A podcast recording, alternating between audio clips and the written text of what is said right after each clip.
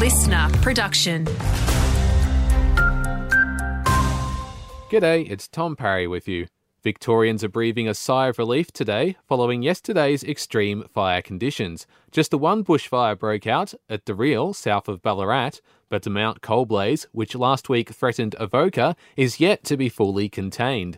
A watch and act warning remains in place for that fire, with residents of Elmhurst and Amphitheatre having been told it's not yet safe to return.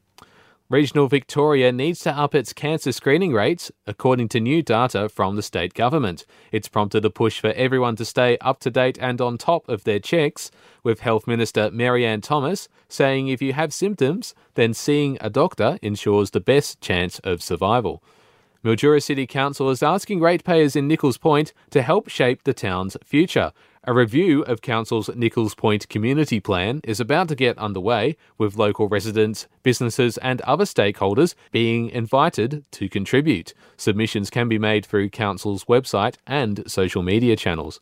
And Greater Bendigo Council is offering grants to local musos through its Create Lab. The program aims to extend local musicians' networks and create new opportunities for them. Council's Creative Industries Officer Mandy Field says the program is back following a successful pilot last year and that the grants aim to provide a bit of stimulus for the local creative industries where there's an identified need or a gap.